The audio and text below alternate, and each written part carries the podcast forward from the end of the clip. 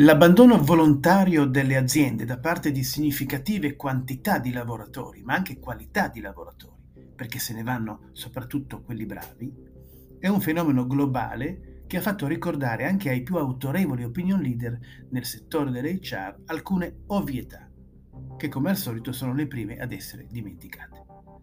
Che forse non è il caso di perdere le persone in questo modo, che per non perderle occorre aiutarle a crescere che per aiutarle a crescere occorre sviluppare le loro skill, competenze non si dice più, e che per sviluppare le loro skill occorre fornire più opportunità di apprendimento.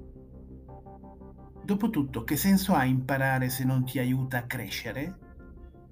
Questo è il payoff del modern learning.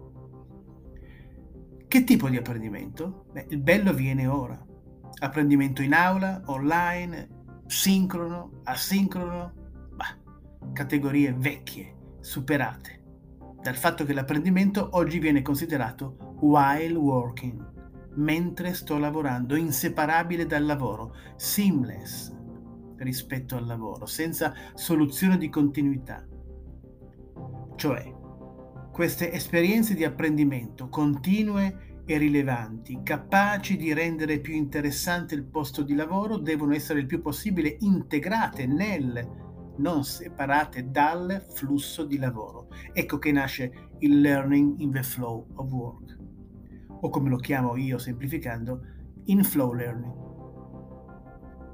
che non è ovviamente learning by doing, il semplice imparare facendo, cioè ripetendo un'azione da soli procedendo per tentativi ed errori, che non è training on the job, cioè sempre imparare sul campo, sul posto di lavoro, ma guidati da un tutor, da un collega più esperto che ci fa percorrere la nostra zona di sviluppo prossimale, quell'apprendimento in più dovuto al fattore sociale, alla relazione con un esperto, social learning, la competenza sociale, l'apprendimento sociale, lo ha inventato il sovietico Vygotsky negli anni 20 non i social media, che sta già diventando il learning in the flow of work, secondo la più recente delle nuove categorie, growth in the flow of work. In flow growth, quindi potremmo dire, non solo in, non più solo in flow learning, crescita nel flusso di lavoro Così come c'è chi ha proposto di cambiare la denominazione del ruolo di responsabile del corporate learning da CLO, Chief Learning Officer, a Chief Growth Officer. Stiamo allargando, apro le virgolette, il ruolo del learning and development per concentrarci sulla crescita, non solo sull'apprendimento. Chiuse le virgolette. Lo dice Bersin. Ovvio, ma non banale e l'investimento in tecnologie innovative per implementare tutto ciò diventa urgente perché senza quelle, beh, no learning e tantomeno no growth, e tantomeno no growth in the, in the flow of work. Ed è un investimento complesso, quello nelle tecnologie che abilitano il lean flow learning e lean flow growth. Complesso che richiede competenza perché è un investimento in tecnologie integrate molte delle più o meno recenti innovazioni per le risorse umane, microapprendimento, piattaforme esperienziali, motori di competenze, talent intelligence, ora si integrano, convergono. Non è semplice. Ma andiamo oltre. Come si realizza un approccio di apprendimento nel flusso di lavoro?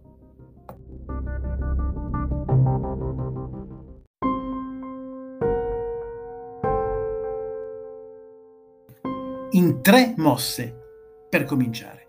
Utenti, filosofia, formati. Giocare su queste tre leve a livello alto come approccio. Intanto quindi focalizzandoci sugli utenti, sul modern learner quindi. Tutti e dovunque lavorino e vivano. Everyone, all the time, everywhere. Questo è lo slogan. Non immaginare le persone in ambienti dedicati aule, aule virtuali, eccetera. Con una nuova filosofia, quella della learning experience, continua, istantanea, direttamente finalizzata alla costruzione di skill o capability, cioè costellazioni di skill. No corsi, no percorsi, no learning path. In un certo senso, no progettazione, no pianificazione esterna rispetto al modern learner dell'apprendimento. È il lavoro che guida, è il lavoro che progetta l'apprendimento, non il progetto formativo. Del resto lo diceva anche Wenger. L'apprendimento non si può progettare, l'apprendimento avviene. Con buona pace dei progettisti tradizionali. Terzo, dopo utenti filosofia, formati, nuovi formati. Ovviamente microlearning, ma ormai non più nel senso tradizionale, ma nel senso di TikTok. Short form video, istantanei e informali, da vedere ma anche da creare, attraverso gli smart tool messi a disposizione dalle creator platform, come TikTok, perché questo è TikTok, una creator platform, non un social, non solo un social un'infrastruttura per consentire a tutti nel mondo di diventare un editore. L'evoluzione di YouTube, che ha generato un mercato, il cosiddetto creator market. Addirittura c'è chi parla di creator economy, cioè i ricavi direttamente derivati dai contenuti prodotti dai creatori. Un mercato i cui protagonisti sono oltre a TikTok, Spotify Podcast, Snapchat, Clubhouse, Patreon, molto importante e in evidenza, Substack, altrettanto, e centinaia di altre, che non sono solo strumenti di sviluppo, ma sono piattaforme, intere piattaforme dove puoi creare rapidamente contenuti, pubblicarli in pochi secondi ed interagire quasi immediatamente con il tuo pubblico. TikTok investe miliardi di dollari nelle altre piattaforme, nelle piattaforme degli altri, quelle che ho citato intanto. E nel mondo dell'apprendimento, quando è cominciato e dove sta andando tutto questo?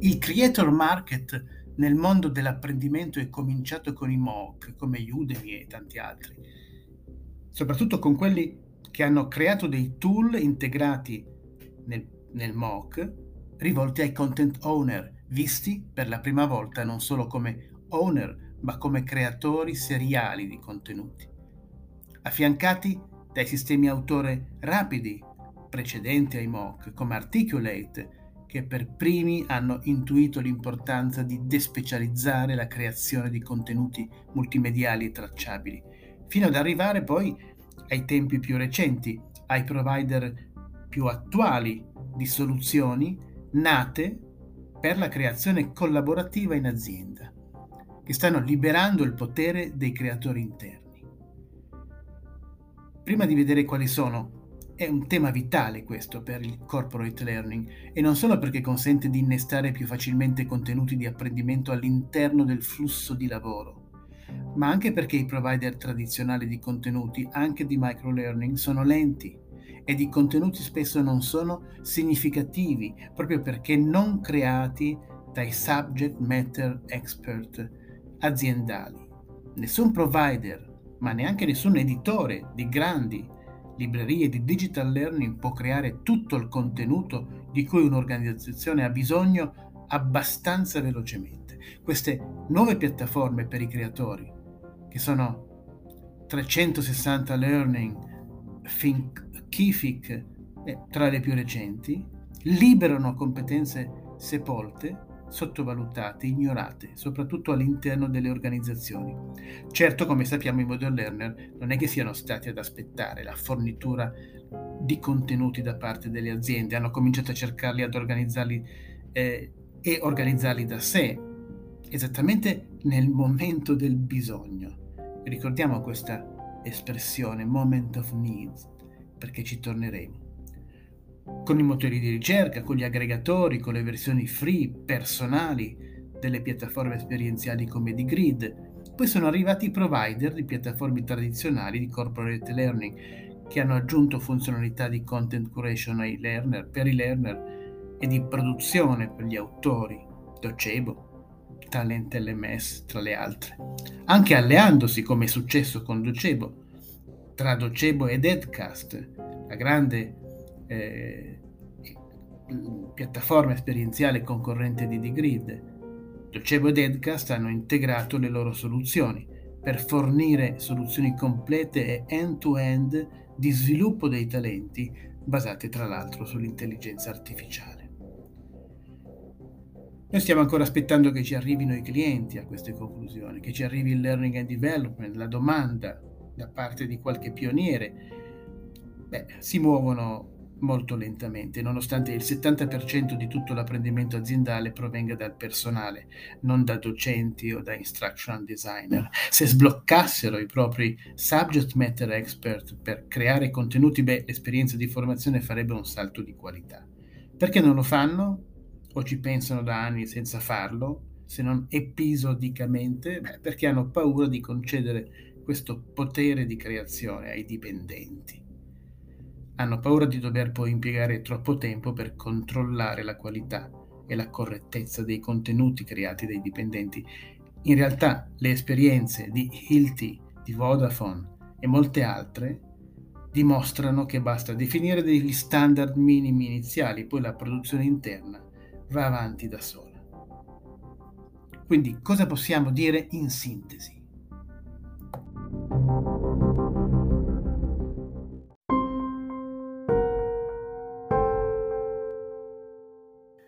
Per concludere questa prima puntata dedicata all'apprendimento nel flusso di lavoro, possiamo dire che i formati creati dai creatori aziendali sono il formato chiave del learning o growth in the flow of work. Per farlo, beh, non è necessario per forza portare in azienda TikTok o Spotify podcast, ci sono ormai delle soluzioni specifiche che ho già accennato per il corporate learning, come 360 Learning, come Fuse, come Thinkific, beh, entrambe, parlo di 360 Learning e di Fuse, sono entrambe sono sistemi per creare, per lanciare, per gestire contenuti interagendo con i propri colleghi utenti.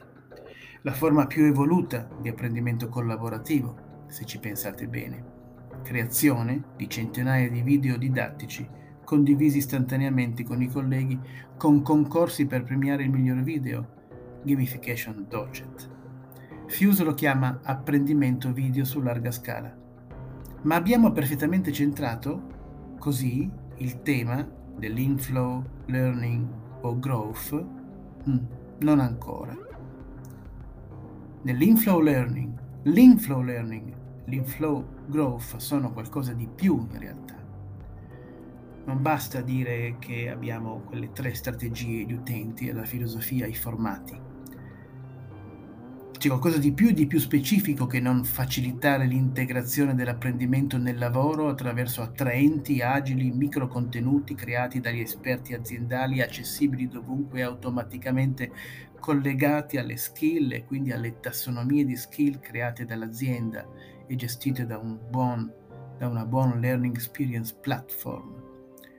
Questo, diciamo, è, è giusto ed è il primo però livello di inflow, il primo livello per integrare l'apprendimento nel flusso di lavoro. Il secondo è molto più specifico ed intrigante.